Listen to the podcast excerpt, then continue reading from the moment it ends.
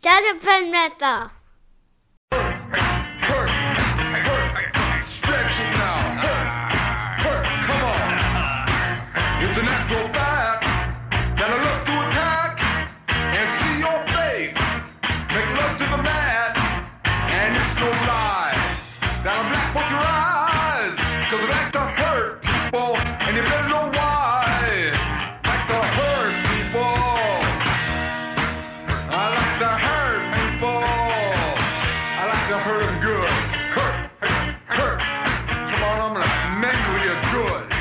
Wrestling fans, and welcome to Shut Up and Wrestle, an old school wrestling podcast about good conversations and great stories. I am your host, Brian R. Solomon, and we are at episode number 90, our 90th episode of Shut Up and Wrestle. And it's one that I'm very excited about because I have a very special guest this week, someone whose work I've admired for a very long time, and I know that many of you have as well. I am talking about one of the greatest ring announcers of all time, Gary Michael Cappetta. Whether you know him from his work in the Worldwide Wrestling Federation, in the American Wrestling Association, or in World Championship Wrestling, you definitely remember him. And if you're like me, you cherished what he brought to the ring. And that is what he's going to be talking about this week on the show, among many other things. We'll get to that in just a second. A couple of quick items that I wanted to get to first. First, I wanted to give you a quick update on Irresistible Force, the life and times of Gorilla Monsoon, because I just completed what I planned to be the final interview for the book. I had thought that my interview period was complete. I was moving on to the writing phase, but I had one that I just could not pass up, and it was the great cowboy Bill Watts himself. Bill Watts, who was a tag team partner of Gorilla Monsoon back in the 1960s, who shared locker rooms with him, who shared cars with him, who was on the road with him, and who wrestled him, went to a 20 minute draw once at Madison Square Garden, and basically was around during those early years of Gino's career in the early days of the WWF. And thanks to my great friend Keith Elliott Greenberg, I was able to connect with the cowboy who really doesn't do a whole lot of interviews these days. I would not expect to see him as an upcoming guest on this podcast for those that may be holding out hope. Uh, he really doesn't do that kind of stuff anymore, but he was willing to make an exception for this book and for his great old friend of the past, Gino Marella, Gorilla Monsoon. And so I thank him for that. And I thank Keith for making it possible. I also wanted to mention this week an item, and I want to be clear on this. This may sound like a commercial. This is not a paid endorsement. This is something that I discovered that I was so bowled over by a book that I wanted to tell all of you about it. Now, I was researching an article for Inside the Ropes magazine that I did on some of the famous old venues of wrestling. And uh, by the way, that's going to be in issue number 38, which is available now of Inside the Ropes magazine. But one of those arenas is the Sunnyside Garden, which was an old building, an old boxing club, as they used to call it, in Queens, in New York, my hometown. And I had heard a lot about it as a kid. My grandfather was a Golden Gloves boxing trainer and coach, spent a lot of time at the Sunnyside Garden. But in the process of researching the garden, researching that particular arena, I came across a book. It's called Wrestling at Sunnyside Garden Arena, and it's a photo book. It was put together by a photographer named Arthur Nager, who happened to be photographing ringside the afternoon of November 27th, 1971, at the Sunnyside Garden. And the results of that photography make up the contents of this book. Arthur apparently, you know, 50 years later was going through old black and white negatives and he discovered the photos from that day and they are an absolute snapshot in time. He put them together into this excellent photo book, a glossy black and white photo book that really takes you back to a different era, a different era in New York, a different era in pro wrestling. It is one afternoon of a WWF card at this small 2,000 seat arena in Queens, which was really more well known for boxing than wrestling. And the results are beautiful. I can't recommend it enough. The grittiness, just the the uh, non-camera readiness of the fans. You'll see a diverse crowd, diverse in race, diverse in class, diverse in age, all walks of life. You will see wrestling of a different kind that you just don't see anymore. And as you page through this book, you almost can smell the the haze of of cigarette smoke and cigar smoke hanging over the ring and just feel the heat beating down on you from the lights. It's very real, it's very gritty. And for people that long for those old days, whether you lived through it or you wonder what it was like, like me, and you look for that window into the past, this book is a great window into the past. Uh, again, the, the book is called Wrestling at Sunnyside Garden Arena by Arthur Nager, who is a photographer. And if you're interested in picking up a copy of the book, I would direct you to where I got a copy of the book. The website is sunnysidegardenwrestling.com. And I will post this link on the Shut Up and Wrestle Facebook group as well. But again, cannot recommend this book enough. Uh, if you are a fan of the old school WWF, territorial wrestling in general, or just New York in the 70s, I encourage you to pick up this book. Now, without further ado, let's get to this episode number 90 interview with Gary Michael Cappetta, who I first made a reconnection with thanks to the Gorilla Monsoon book, because as you will read in the book once it comes out, Gino was very instrumental in getting Gary's career off the ground. In fact, he was the man who opened the door for him and brought him into the business of professional wrestling. And he talks a little bit about that in this interview, but focuses on a whole lot of other things his time in WCW, his time in the early days of Vince's WWF, his time in the AWA, and just his thoughts on ring announcing in general and who are some of the greatest to do it and what it really takes to be a great ring announcer. All that and more in this week's conversation, which I'm going to take you to right now.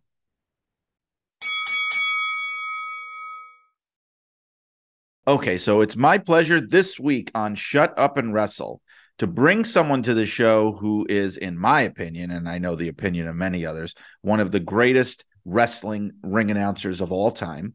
He is known to different generations in different ways. There are many fans who may remember his work in WCW in the 1990s.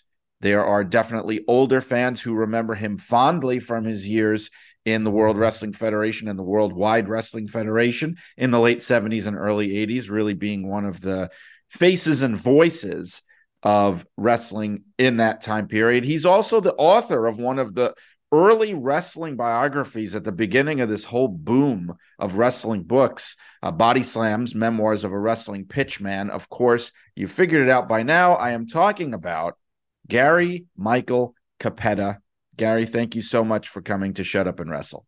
No problem. Thank you uh, for inviting me brian. I appreciate it my pleasure. And we go way back as we were talking about the last time we talked. And actually I, I should say for people that listen to this show, they're they're keeping up on the book that I'm writing, Irresistible Force, and so I have mentioned that I previously talked to you for that book specifically about your your memories of Gino and, and how instrumental he was in getting your career started. Yeah, if it wasn't for uh, Gorilla Monsoon, I would never have been a ring announcer uh, because it wasn't something I had sought out. Um, it was just a matter of happenstance. Well, you know, the funny thing is, and like I said to you before, I don't, you know, we I'm not going to make the whole show about Gorilla because certainly I talk about him enough on here, but you hear that about him with so many people that he helped. I mean, he he, he seemed to have been a benevolent force in a business that is certainly uh, full of malevolent forces. he, he was he was the opposite of that. Yeah, but he would also uh, he was a, he was a really good businessman. So um, when he approached me to um, announce hit Vince Vince McMahon Sr. had cut up his territory into smaller pieces, and he had given his minority partners sections of the WWWF to promote. So Monsoon had New Jersey, Eastern Pennsylvania, Delaware. Um, so he was running his own shows.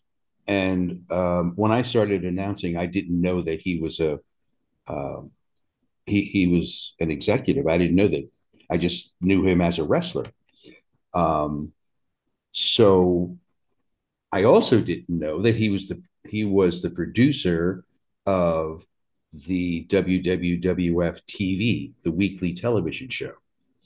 My point in prefacing what I'm going to say is that he was also a good business person. So he knew um, after I had been working with him um, and learning the the nuances of being a, a ring announcer after two years, um, he knew that bringing me on TV would only magnify his towns because now his ring announcer was the ring announcer.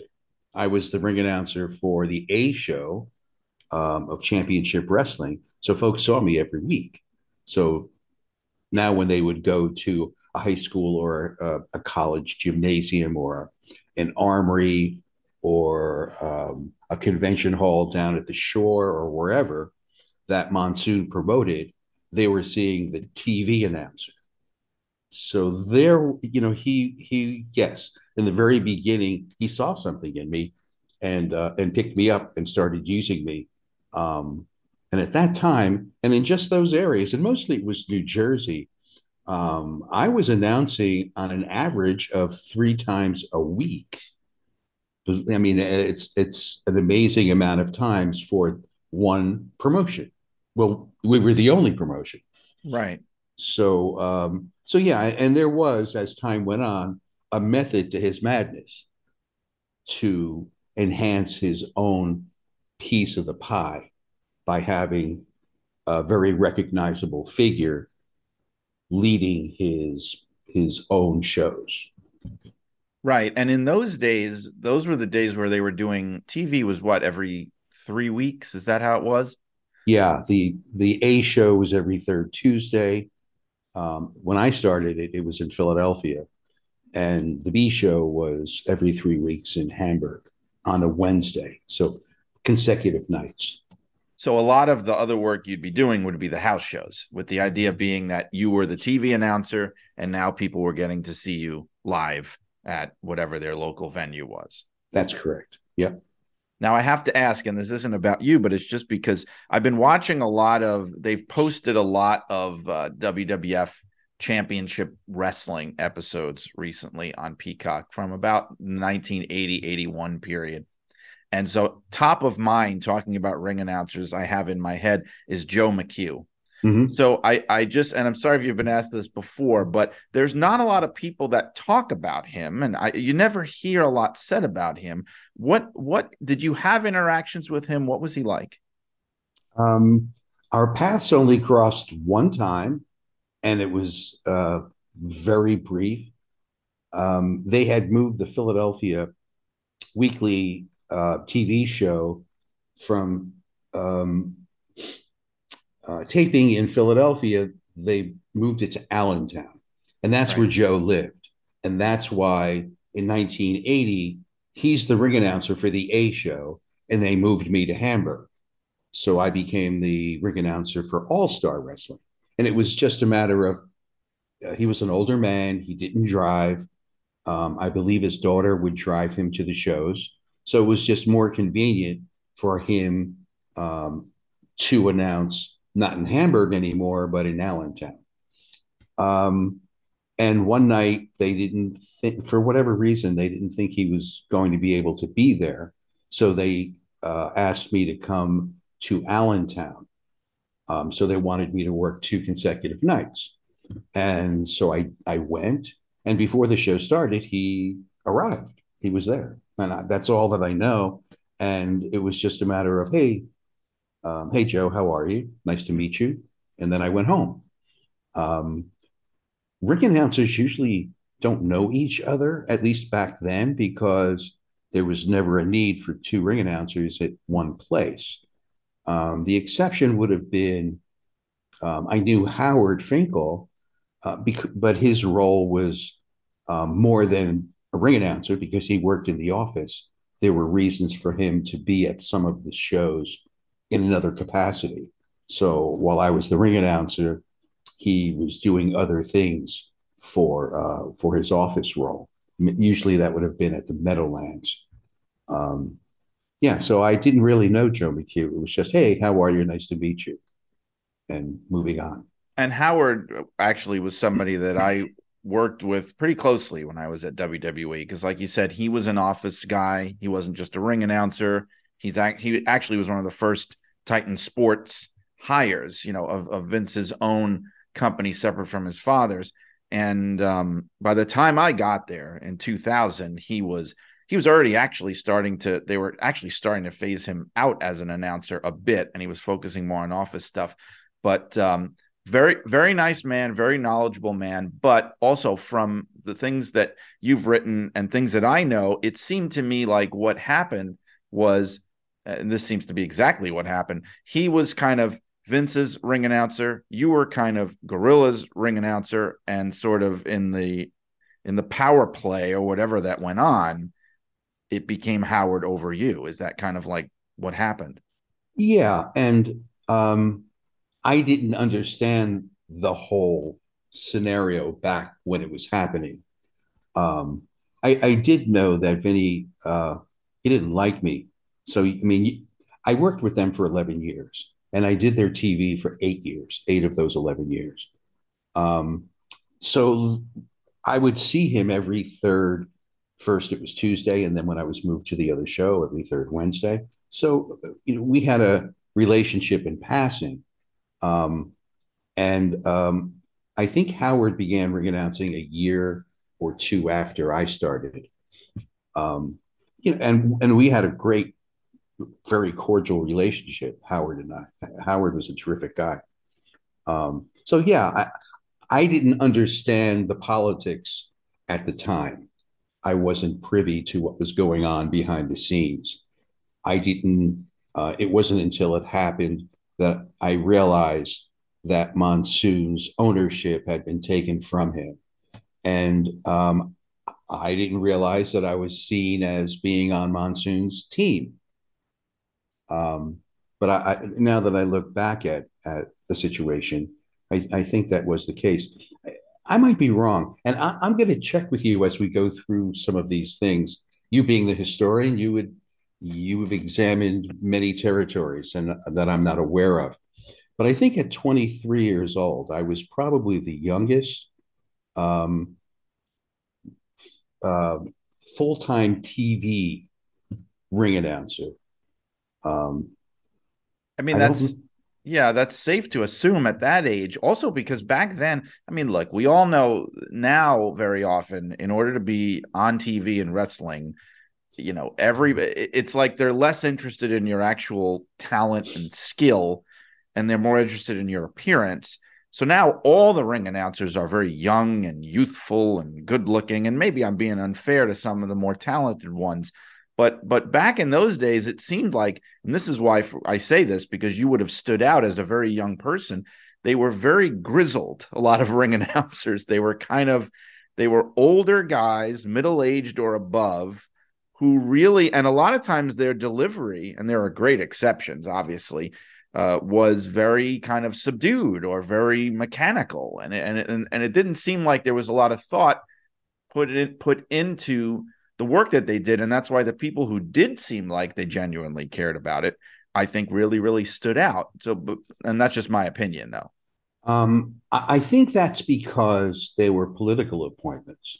I think that's because at a local show, they very often would use the local radio DJ and they would get free advertisement of the guy on the air saying where he was going to be that Thursday night or that that Saturday night. And others, I think, were politically appointed to please the state athletic commission. Um, yeah, and and I think the way uh, management thought of it was it's you know it's one night um, nobody's going to see this anyway you know except for the 2500 people that are going to attend. Um, and it's going to make so and so happy. And it's not going to hurt our product. It's not going to i mean it didn't enhance their product either but it wasn't going to to hurt.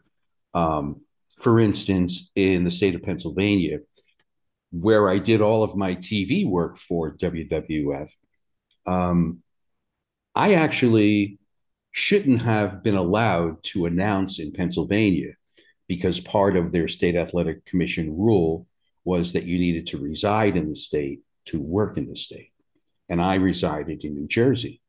So the way they got around that was they would always have another announcer um, that the McMahons also paid, even if they didn't use him all the all the athletic commission cared about was that the guy got his payday.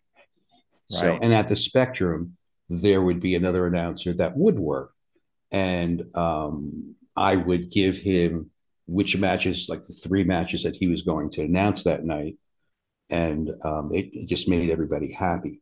So I, I think for different reasons they were political um, appointments.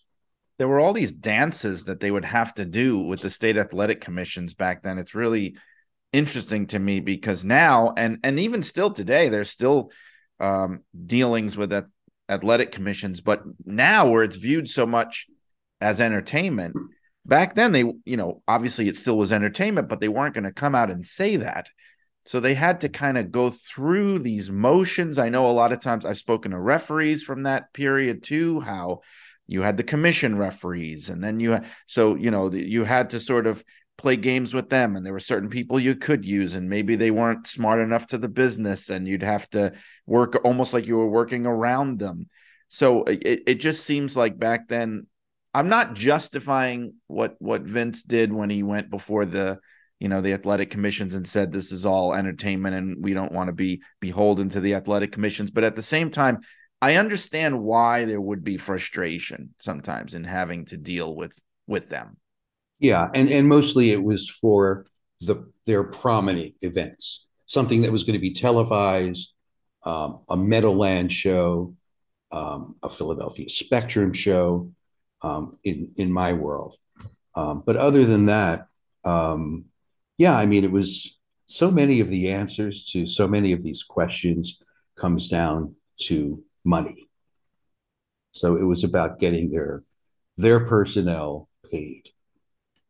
Now I know, you know, from from reading your book and from when we've talked before, one of the things that I think was interesting about you and especially in the WWF years, I don't know if this well, I guess it did in the WCW years too, is that wrestlers would interact with you. Wrestlers would it's almost like in a way, and I'm going to be careful how I say it, um, you sometimes ring announcers can become a character on the show or viewed as part of the show. And the reason I bring it up is I wanted to ask how you feel about, you know, there's this thing in wrestling about don't put yourself over and this kind of thing. And people put you in your place if you're somebody who's putting yourself over who's not supposed to.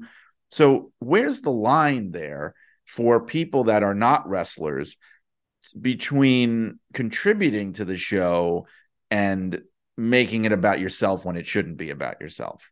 Never initiate it, Hmm. only react to it. I think that's the key. Um, everything that you do in the ring should be logical and common sense and make sense. So I would never initiate any interaction between myself and a wrestler, but I would react. So I would run away from George Steele after the first time we had our uh, he uh, he on TV he bear hugged me from behind and sacked me. And I ran away from him. And then for the next 8 years I continued to run away from him whether it was a house show or TV show or or whatever. But I wouldn't run away from him unless he charged at me. Um, so when Jimmy Snuka started to undress me I I'm reacting I'm trying to get away um, I would never stand up to a wrestler. That would be foolish. Um, so yeah, I mean, so I was accommodating. you can look at it that way. I was accommodating to what the wrestlers wanted.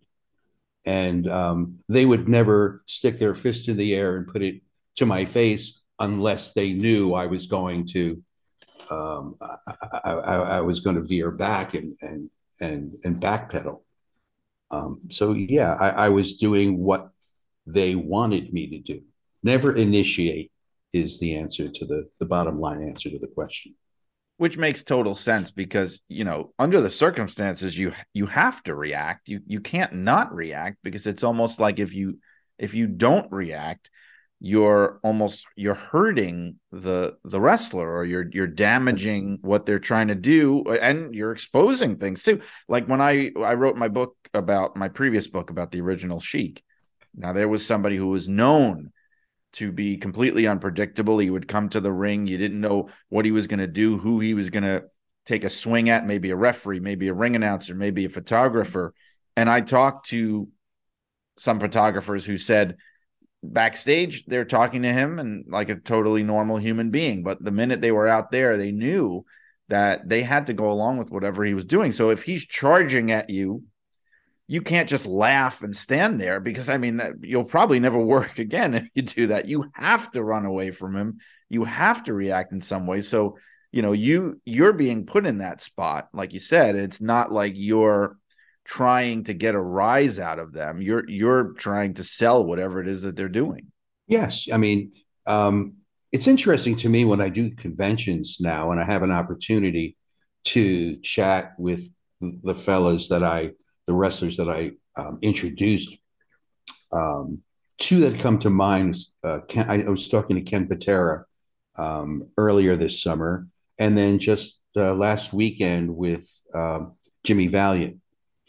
And um, I, I'm always struck by how much they can tell me about what I did, how I'm studying them. I'm watching them. They're the guys that are selling the tickets.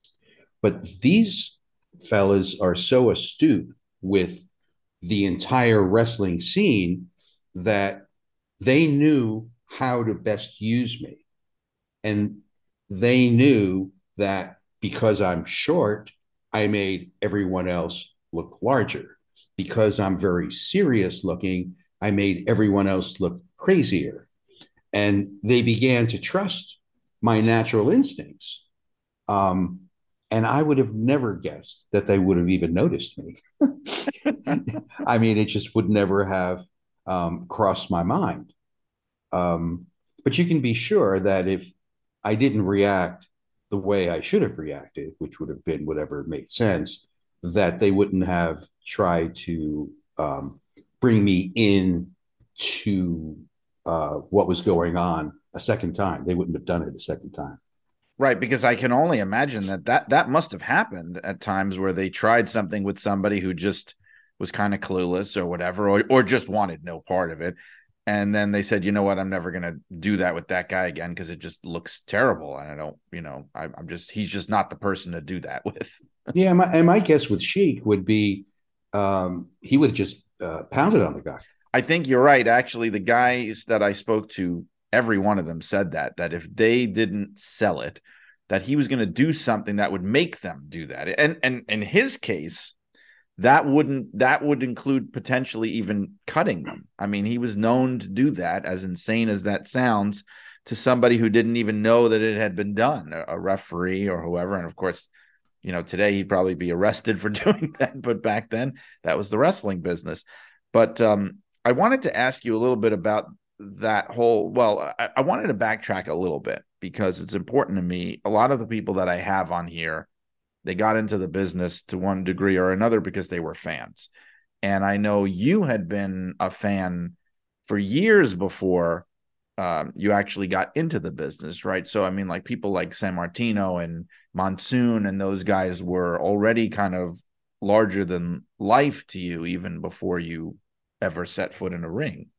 Yes. Um, when I was uh, in elementary school, I started watching wrestling, um, the late night show in New York on a Saturday night at midnight when I probably shouldn't have been up. Um, and um, yeah, I was at the first time that I came across it. um, I thought it was really bizarre. I mean, to to my elementary school mind, I'm looking at these two, and, and I talk about this in my stage show. Um, I'm looking at these two sweaty, big individuals, scantily clad in a, a, a small lit space with all of these people that look normal to me sitting and watching and reacting to what they're doing. And um, I thought it was obscene. I didn't think I. I should have been watching this. And um, uh, the next time I that I tuned in, there were women doing this in bathing suits. For my mind, that's what I saw. Right. And then another time that I snuck out to watch it, there were midgets. And when I saw that, I'm just saying, wow, I, I can't miss this. This is, and, and that was a, a time, and we're talking about the 60s, where you didn't go to school and talk about it. You didn't go to school and say, I'm a wrestling fan. That was something that you'd be ridiculed for. So uh, you sort of like kept it to yourself. It was, you know, really seedy, it, it, you know, when Yeah. you think about it. Um, and I had a cousin who was also a fan. And so when I was, my, my parents wanted nothing to do with it. Um, but they would drop us off to uh, a wrestling show, my cousin and I. And, uh, you know, and then they would pick us up at the end of the night, uh, which would never happen today either. Um, True. yeah, because I mean, we're talking about the heart of Paterson, New Jersey, and Newark, New Jersey, and you know, at these armories. So, um, and then my brother brought me a couple times, and um, yeah, and, and once I went and got the entire experience, uh, I, I mean, I was a hundred and ten percent sold. and and I think that's important uh, for people that are younger fans or who came along later. And by younger, I mean even you know my age. I don't even mean people that just started watching. The idea it's important to remember that there was a time where yes, wrestling was big business and they had a solid, passionate fan base that was going to pay money and they were doing all right. I don't want to feed into this myth that you know, before Hulk Hogan, there were there was, you know, wrestling was just in tiny little in the back of a restaurant somewhere. And, you know, it wasn't, but it was much more underground. It was much more out of the mainstream. So they had their audience. They had you would get 22,000 people that would fill up Madison Square Garden and the Felt Forum every month. But still, it would remain this underground thing. The shows would be on often at very unusual times. They didn't always have the best time slots. It was not a mainstream thing. And I think that's something that has really changed over time. Even though now I don't think it's as mainstream as it used to be, it's still more mainstream now, I would venture to guess, than it was when you were watching it as a kid. Yeah, I you would. Uh, who wants to be ridiculed? I mean, as a kid, you, you know, when you go to school, um, but but the, the kids that were football fans, basketball fans, baseball fans, I mean, they you would be held up in ridicule because quote unquote, you think that fake stuff is real, and so you you you were made to feel like a total idiot. Um, but all the way when my book came out in uh, 2000, and then I started touring to promote the book, which would have been 2001, 2002. I was looking for a sponsor um, because I was on the road and I was going from uh, Barnes and Noble to Barnes and Noble and Books a Million and uh, Borders Books at the time and independent bookstores. So I needed help in to help underwrite what I was doing in two ways by um, transportation and hotels. So I reached out to rental car agencies, the corporate headquarters, and I reached out to um, hotel chain corporate headquarters to try to get them to underwrite. Just give me a free car, give me free night stay, and I'll promote, you know, the product, you know, the Avis or Hertz or Hilton or whatever. And they all laughed at me. Like, and, and the answer was our customers aren't wrestling fans. now, this is in 2001 and 2002. Yeah. where you were considered to be like off your rocker hillbilly from the hills of somewhere, you know, somewhere where we don't live. And, Right. yeah, so I mean, and uh, we're talking about the 1960s, and I and now I'm I'm witnessing this 40 years later. Um, yeah, it was it was very common. So, so you didn't you didn't publicize that you were a fan. You kept it to yourself. Yeah, there there was that struggle. I, I remember even it's an interesting thing because even when I later worked for the company and I was working on the magazine, so we were very conscious of advertisers. We were trying to get advertisers in the magazine. And I remember I was very naive because I was in my 20s. I didn't know a lot about the business. I was a writer and editor, but I didn't know about the business side of it. And they would sit me down and go, "Look, it doesn't matter how many issues we sell. We're not going to get car advertisers. We're not going to get prestige kind of liquor advertisers, the big money things.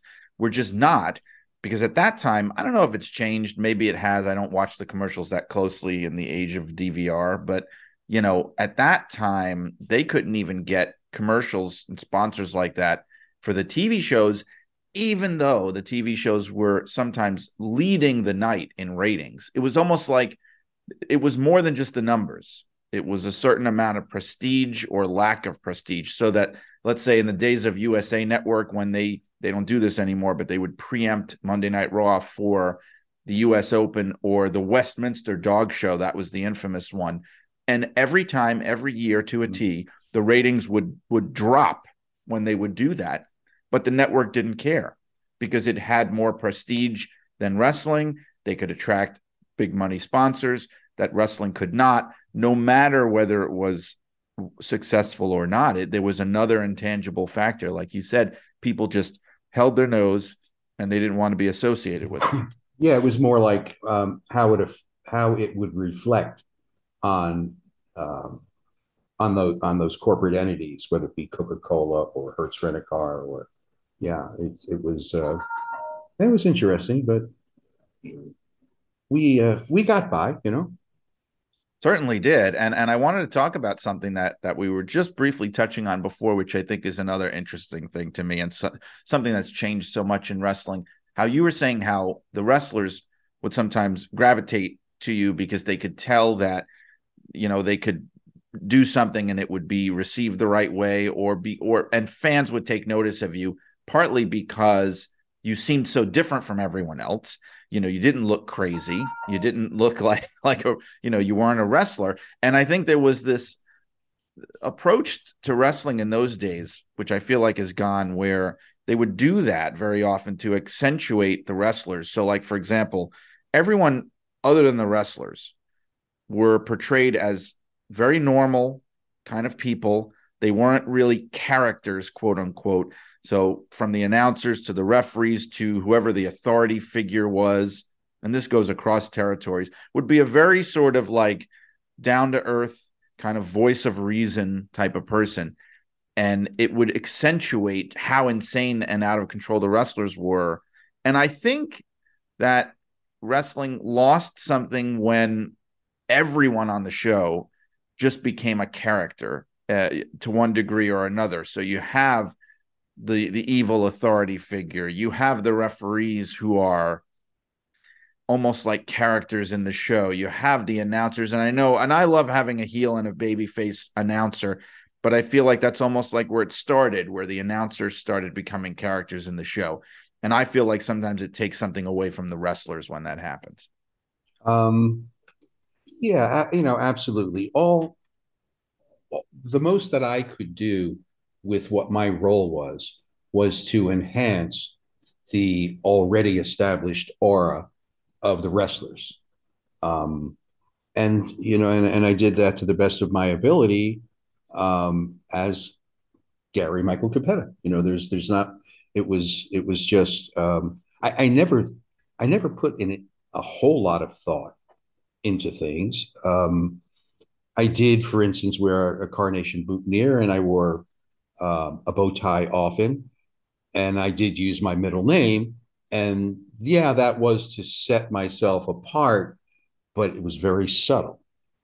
Uh, what I actually did in my performance was um, especially back in the WWF days was was was more um, subtle. If you if you look at tape from uh, WWF and then my AWA days and then WCW, you'll it, it's not all the same. There's mm-hmm. there um, there was a an evolution of of how I announced. Um, I I, I uh, was very um, subdued comparatively in the WWF days, then a little more over the top in AWA days, and then I brought it back halfway when I was with WCW. And I have to say, um, partly because of my age, but just uh, when I happened to start watching wrestling, you know, because I was a little older than a lot of kids when I started watching. I was already, I don't know, I guess in seventh grade. And and I was already at the age where most kids, a lot of kids were starting to move on from wrestling, and I was just starting to get into it.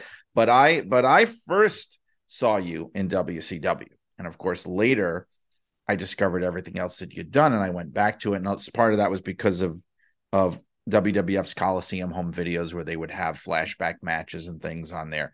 But I always I always enjoyed what you did in WCW because and it's interesting to hear you describe it as sort of like halfway because I felt like and I'm sorry if I've misinterpreted and this wasn't what you were going for, but it almost seemed like a modern take on the classic kind of old school wrestling ring announcer delivery and approach but but not in a way that seems stale or antiquated. It almost just but it's but like sort of a nod to it in a way. Hmm that's interesting. I, I never thought of it that way. Um, what actually happened was when i started to work with verne gagne on his espn show um, things were not going well for the hmm. show and he was getting blowback from uh, uh, the network from ESPN. And he came over to me and he said, "You got to pep it up. I want, I want." He didn't say more broad, but that's what he meant, you know. Right. And and I did. It was the only time in my 50 year career that anyone, any promoter came over to me to give me any guidance about how to announce. I've Notes. never been, yeah, I've never been told, gee, that was great. I've never been told, boy, that was horrible. I just did my my thing, and it, I knew that it was it worked because they kept on asking me back. I mean, that's pretty much how it happened. So when I say I brought it back, yeah, I brought it, and I I did not like what I was doing or how I was doing what I was doing when I worked AWA for Verne um, because it just it was not natural. It didn't feel right. But when I started to announce, as crazy as this sounds, um, I everybody, whether you're a wrestler or a referee or an announcer or a singer or a, comedian, you base what you do when you start out on what you enjoyed. So on, on certain figures. Um, and then eventually you make it your own. So there were there were two people in particular, uh, Jimmy Lennon Sr.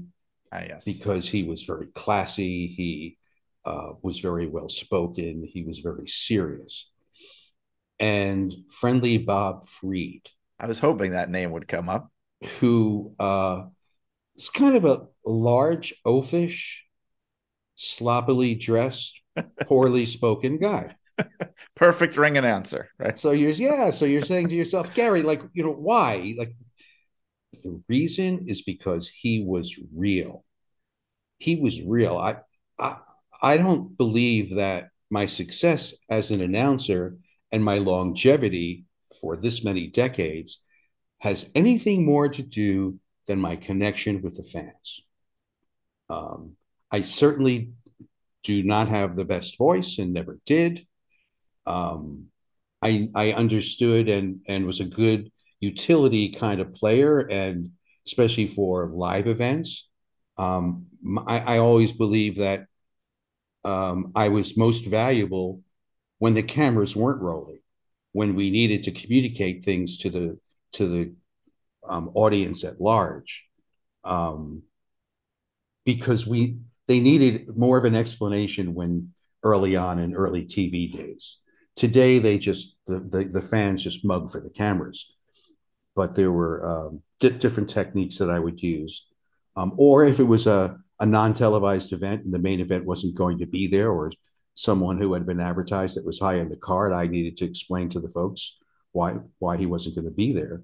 Um, I guess the most infamous time that that happened when was Flair uh, was fired from WCW. So that Yes. that video has been seen millions and millions of times. Yes. Um, I think it was Great American Bash 91 was, was the event where he was supposed to defend the title and then they wound up instead having a tournament to to crown the new champion or something like that and you wind up with the entire night people chanting we want Flair. and and that night he was supposed to headline, so he wasn't there for that live event, and people were throwing things at me, and um, and um, yeah, and there's a certain way to handle that, and I would know how to handle that. Um, so uh, I mean, people say, "Oh, Gary, that oh, that must have been so horrible." It's like, no, I lived for that kind of a moment that that allowed me to pull some some tricks out of my out of my bag to use that I never got an opportunity to use. Um, Like what? What would you do? um, well, more times than not, when something like that was to happen, I would get, especially when I was with WCW, I would get a corporate guy to have a script all written out for me, and uh, you know, to tell me exactly what I needed to say. And I would always say, I would read through it as he's standing there, and I would say, okay, all that information will be relayed to the to the folks, but I'm not reading this. This isn't Gary Michael Cappetta. Um, this isn't what he would say. This isn't even this is this would be great for a press release, but not to deliver live to to you know to the folks. Right. Um, I, I think the main thing is not to try to sugarcoat it at all. To through your facial expressions and through your body language to let the folks know I agree. This sucks. This is bad news. And after announcing the circumstance and with the the the, core, the kernel of the information, to say nothing and let them boo. Let them get it out. Let them voice their opinion and stand there and sort of solemnly nod your head. Yes, I agree. Hmm. And then when it's possible, and and for that Flair announcement, it wasn't possible because they didn't they didn't have anything better to replace it. No. Um, to tell them what they were going to see instead of the main event that they thought they were going to see, and to make them feel that what they're going to see is even going to be greater than what they bought their tickets to see. And uh, and then we ordinarily would offer them a refund if they went to the box office by the end of the first match. We did this in Baltimore um, often. And then in intermission time, I would go to the promoter and I would ask how many refunds there were. And I would just try to to gauge compared to the last time I did it, were there more, were there less? And you know, just to see how successful I was with the announcement. But of course, you know, it's baked in. People have already have their babysitters and they already paid their parking and they Right. weren't going, you know. Right. It would take a lot. But yeah. th- there is an art to these things, and I'm glad to hear you talk about it. I'm also glad with some of the names you mentioned because you know when I was talking about the ring announcers of the past, and I said there were some great, great exceptions. Jimmy Lennon Senior is probably the greatest of them all, and I feel like something that bothers me when they do uh, nowadays. Everybody loves to rank everything. You know, the the greatest rankings of all time is just it's like everybody's hobby The Mount they- Rushmores. right everything's a mount rushmore and this and that and when they do when they do the ring announcers they don't they don't talk about him and i understand it was a very long time ago look i mean i i know that and i, I feel like i know i remember a little bit more about him because my grandfather was involved in boxing and my grandfather you know had a had a big knowledge of boxing and he knew jimmy lennon senior as a boxing announcer you know on the west coast and other places and so i knew but I feel like you know you're he's he may have been the greatest wrestling ring announcer there ever was, or at least that we have audio and video proof of. And he's left out of 90% of those so-called Rush Mount Rushmore uh, conversations. Yeah, because anyone that's uh, commenting on that today have never seen his work, Right. especially on a regular basis. right and and there's you know and i understand that like i said i'm i'm not you know i haven't i'm not 100 years old sometimes people are like how do you how do you know about this stuff well if you have the curiosity you know it's it, we're living in a time where it's easier than ever to find out you know have the intellectual curiosity i've never set foot in the olympic auditorium in my life um, you know, I was born in 1974. I started watching wrestling in 1987. I have not seen and heard it all, but I took an interest to find out. So anyway, that that's another pet peeve of mine. But Jimmy Lennon, really, I mean, uh, just a class act all the way, like you said. So you were born the year that I started announcing. So I Sorry- look at sorry. you, and that's that's the that's the the length, you know, the longevity of because I I was out announcing this summer. I mean, I still That's great. you know, obviously I'm uh it's it's it's far and few between, but I still do go out and do guest announcing. And you know, talking about the WCW years, I, I wanted to ask about this, and I don't, I can't remember if they ever did this to you. Uh, it might have been with other, or what era this happened in, but something that would drive me nuts. And I don't, I can't ever remember any other company doing this. They would, they went through a period in WCW where, and it seemed very intentional. They would have the TV broadcasters talk over the ring announcer. Yeah. And I, it was almost like they were saying the ring announcer is just there for the live fans. You know, he doesn't need to be heard by the TV audience. And but even if you take that philosophy, which I think is ridiculous, it it was so distracting because you could still hear the ring announcer in the ring and and the T, you know, Jim Ross or whoever it was or Tony Schiavone, and they're just talking over the guy. I mean, do you That know anything about with- why that happened? Oh, I, I know everything about why that happened. um, it was uh, an Eric Bischoff decision. Ah, um, while I was still there.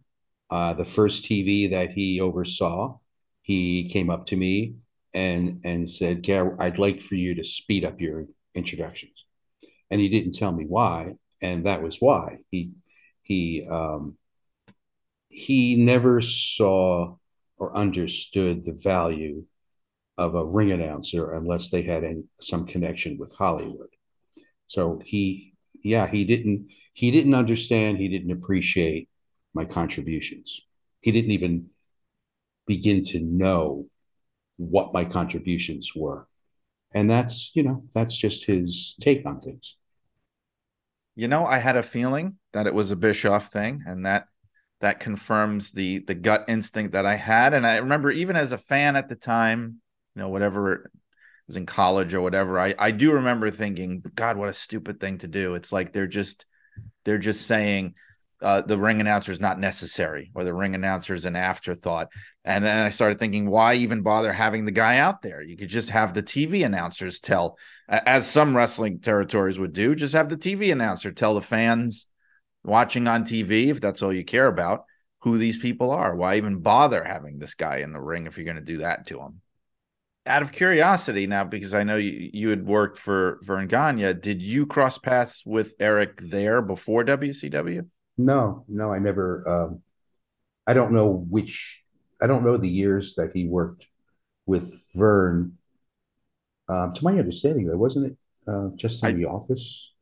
Yes, it was. It In was just in the office. And I don't know what the exact dates were of when you went from the AWA to WCW because I know he started with the he might have been just starting with the AWA kind of in their dying days, really at the very end in the last Bulk of couple my of work years. The bulk of my work with the AWA was in '85, and then he, he, wasn't me, there yet. Yeah. Yeah, and then he brought me back for two pay-per-views. Um, Super Clash 3, I think it was, and um, uh, oh, the Rock and Wrestling show, Wrestle Rock. Wrestle Rock at uh, the Hubert H. Humphrey Metrodome in Minneapolis. Right. Uh, and I, as far as I know, I didn't meet Eric at those. Yeah, I don't think he was there yet. And that Wrestle Rock is where they had the wrestlers do their rap, almost like the what the what they were doing in the in the NFL with the the the Super Bowl rap or whatever that was. So Yep, you, could, yep. you can be grateful they didn't include you in that. You know, he's somebody that I, you know, I actually reached out to him when I was doing the Sheik book because he had been uh, a wrestling fan too, and he had grown up in the area, in the actual Detroit area, and so I thought to myself, well, he had to remember the Sheik, you know, and that went nowhere. But I never heard back. But I, but I feel like he, he's an example of somebody who he's got great insights on the business and instincts and things, and, and it's interesting to hear his thoughts and opinions on things. But there is so much of his personality that rubs people the wrong way and can be so abrasive and so arrogant sometimes. And so it's couched in all of that. So I agree with you. I agree with you. I do like listening to uh, to his perspectives um, on things. There's, there, you know, there's there's no doubt about it. But um, yeah, but just just certain people uh, don't um, don't gel. Yeah. Well, we had we had a convention. Uh, uh, we ran into each other at a convention a few years back. Is that is is it okay to mention that story? Oh, you and I? Yes, you and I. Sure, absolutely.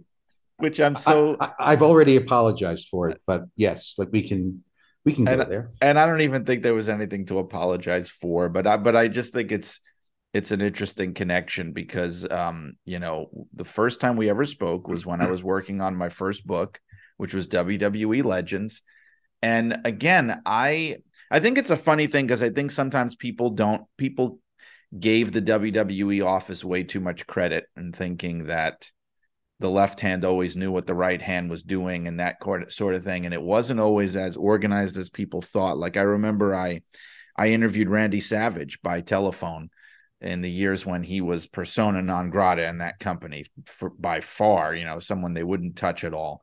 And he was amazed that I was on the phone with him. And he kept asking me, "Does does Vince know that you called me?" And and the main reasons were two. One, I had no idea that we weren't supposed to talk to him, not not the slightest clue at all. And two, um, they really didn't know what we were doing most of the time, and we just sort of went half cocked on our own ideas. And so I think when I approached you to interview you for WWE Legends, the first thing you asked me was, "What was it that if Bruno was going to be in the book?" Right. The the only thing I got that right. The the only thing, and I honestly didn't know the answer because I didn't know if they were going to let me put Bruno in the book, and so I gave you the most honest answer of, "Well, I don't know," but what I meant by that was, "I hope so," but but we'll see. You know.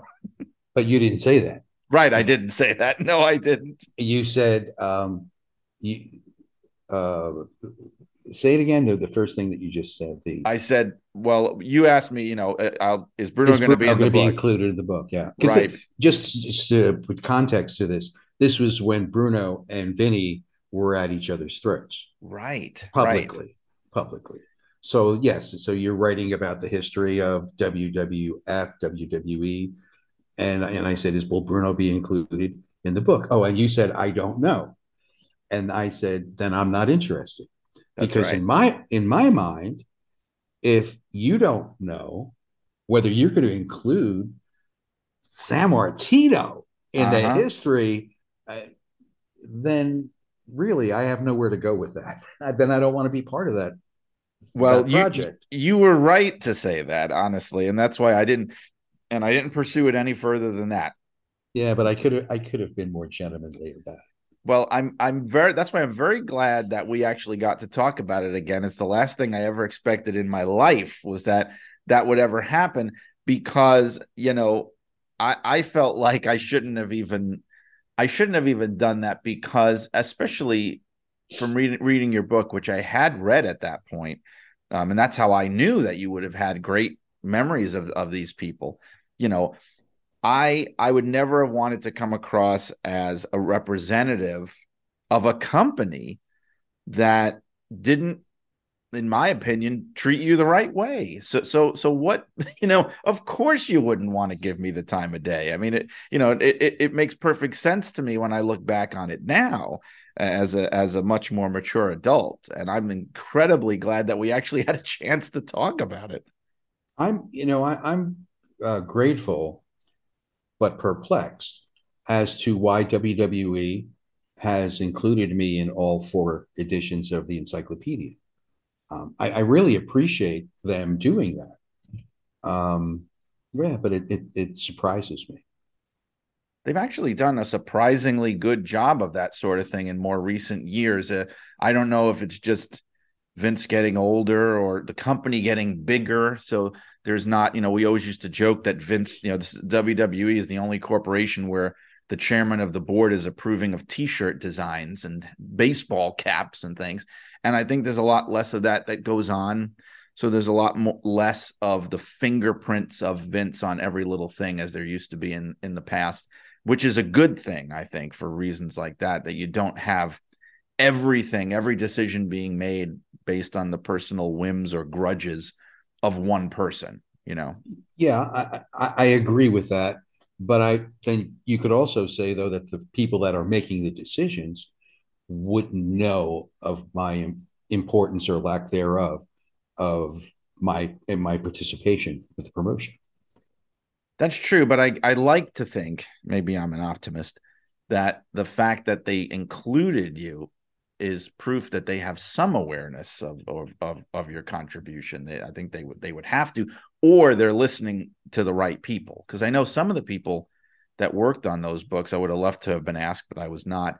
Are people who genuinely really do love wrestling and are historians and are people that I respect. So I can perfectly imagine that these were the people who were saying, "Hey, here's the people who need to be in this book," and thankfully they didn't get, you know, the kind of pushback they might have got in years past.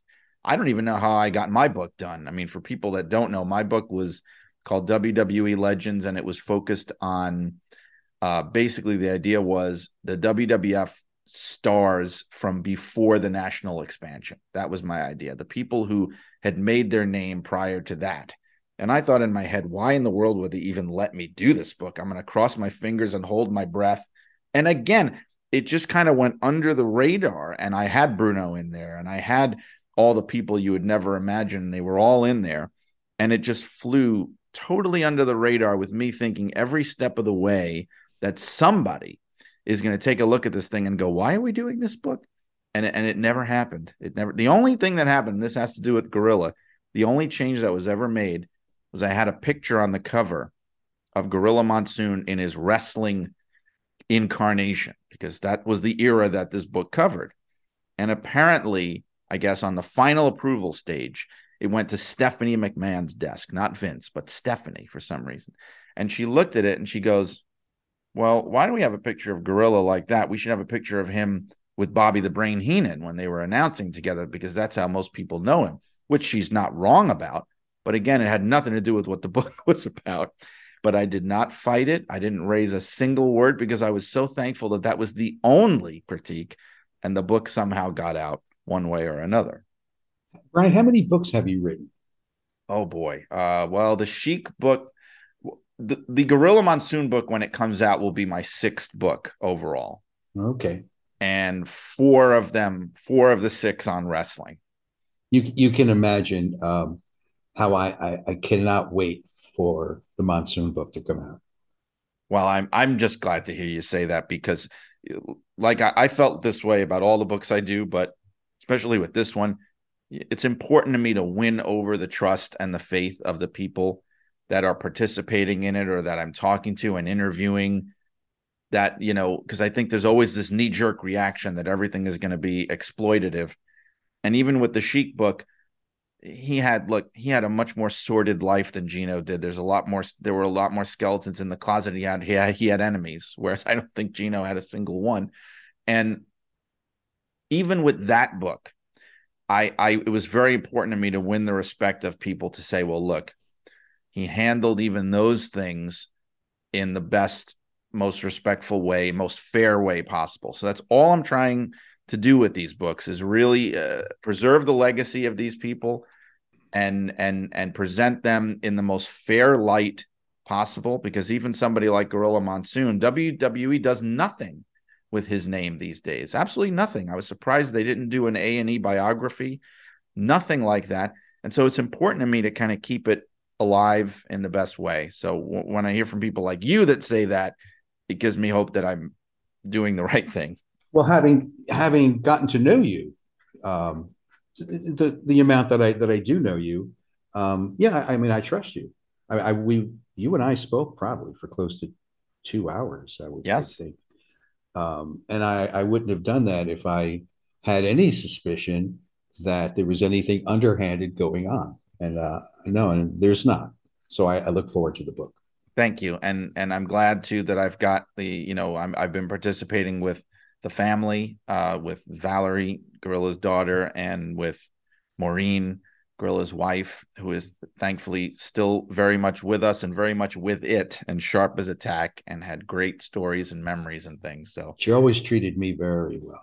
Yes, that's actually one of my favorite stories of yours in the book of that of the night where Gino kind of dragged you to this post show party at a restaurant and you felt so out of place because it's all these big shots and things and the wrestlers just kind of keeping to themselves and she was the one who sort of beckoned you over and made you feel comfortable. Yeah, it, well, there other than Bob Backlund, there were no wrestlers. It was all management. Right, I, I, was right. I was chauffeuring uh, Willie Gilzenberg, and um, it seems that after the Garden shows, um, Vince Senior would host his management team at Jimmy Weston's, which was a club on the Upper East Side. I think Mob mob connected, but I'm not sure. It felt not like surprising. It. Not surprising. It, it felt like it. and I mean, I walked in um, out of my element. You know, it was just because I was, um, I was getting Willie Gilzenberg, you know, from place to place, and um, and Maureen saw that I was. She could see how uncomfortable I was. I didn't know whether I was allowed to. It was a long table, and um, I didn't know whether I was allowed to sit at the table. If I was going to sit at the table, where was I going to sit at the table? And she, you know, she read my discomfort and and and called me over, and I sat with her and, and Monsoon. That's great. That's really great. And and actually, I should mention that too. I mentioned it at the beginning for people. I, and the book is now what twenty years old, something like that. Uh, yeah, twenty three years old. First and, came out the, the self published edition came out in 2000. And you can absolutely still find copies of it. So I encourage people to do that. It's called Body Slams Memoirs of a Wrestling Pitchman. And uh, it's really, and like I said at the beginning, it was one of the books for me anyway, in the very beginning of this wrestling book craze that really kind of set the tone and set the trend for what these kind of books could be. And was also from ECW Press. So people can look that up. What are some other ways that people can find you or the, the things that you are working on these days, what's the best way for people to do that? Um, I'm on uh, X or Twitter at Gary Cappetta and um, Facebook. Facebook is is is the hub where, um, believe it or not, I have over four million. Uh, it reaches uh, more than four million a month. Um, I, I think I'm very grateful for that. I think that's um, it's amazing to me, at least. Um, and that is um, GMC four, the number four real. So it's facebook.com slash GMC four real. And I'm also on um, Instagram. Okay. And I'll be sure to share all that stuff too when the when the episode's posted. We have a Facebook group. It does not reach millions of people a month, but it does have a following and I'll put it in there as well. And and Gary, I can't thank you enough for doing this. It has been a pleasure, enlightening, and informative, just as I hoped it would be. Thank you. I I appreciate it, and and I appreciate your audience. I know who your audience is, and uh, they've been my buddies for long, long time. Oh, that's great. I'm sure they're going to love this.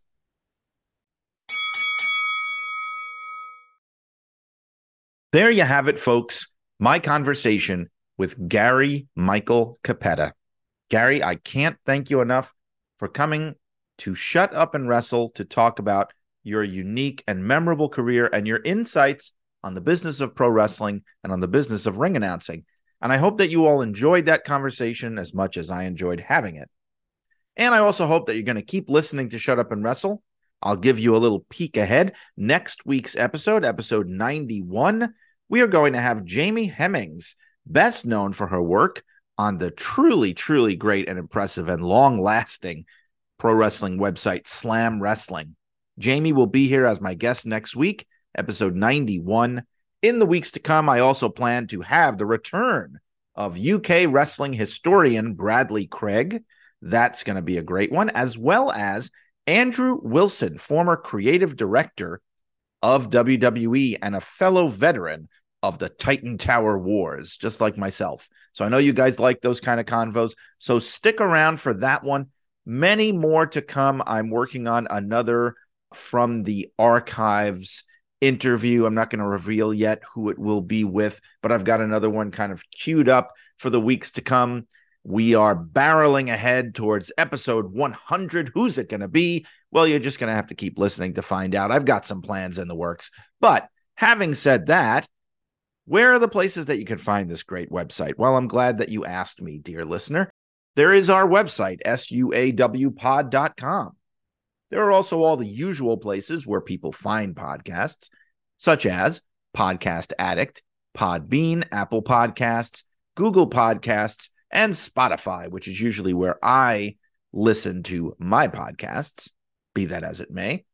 Also, if you have a chance, join the Facebook group Shut Up and Wrestle with Brian R. Solomon. We are 1,100 and growing stronger and bigger every day. Come join us.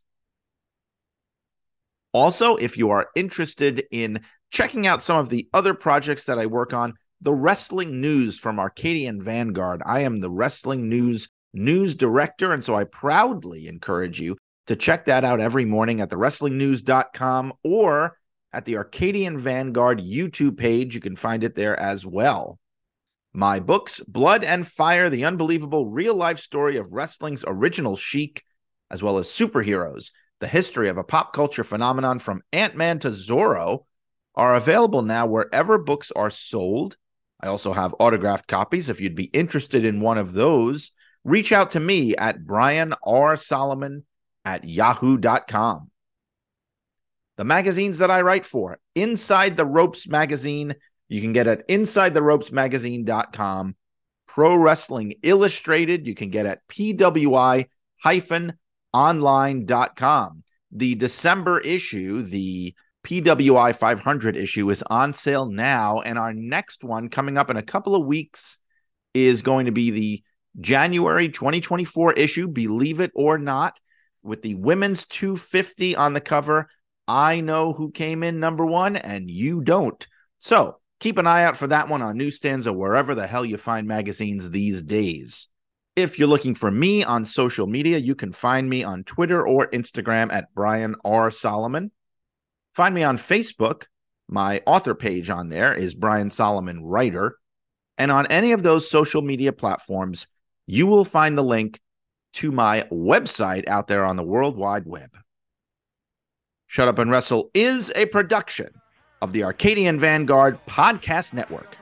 And as always, this has been Brian R. Solomon asking you to keep those cards and letters coming in and saying you can lead a horse to water, but a pencil must be lead.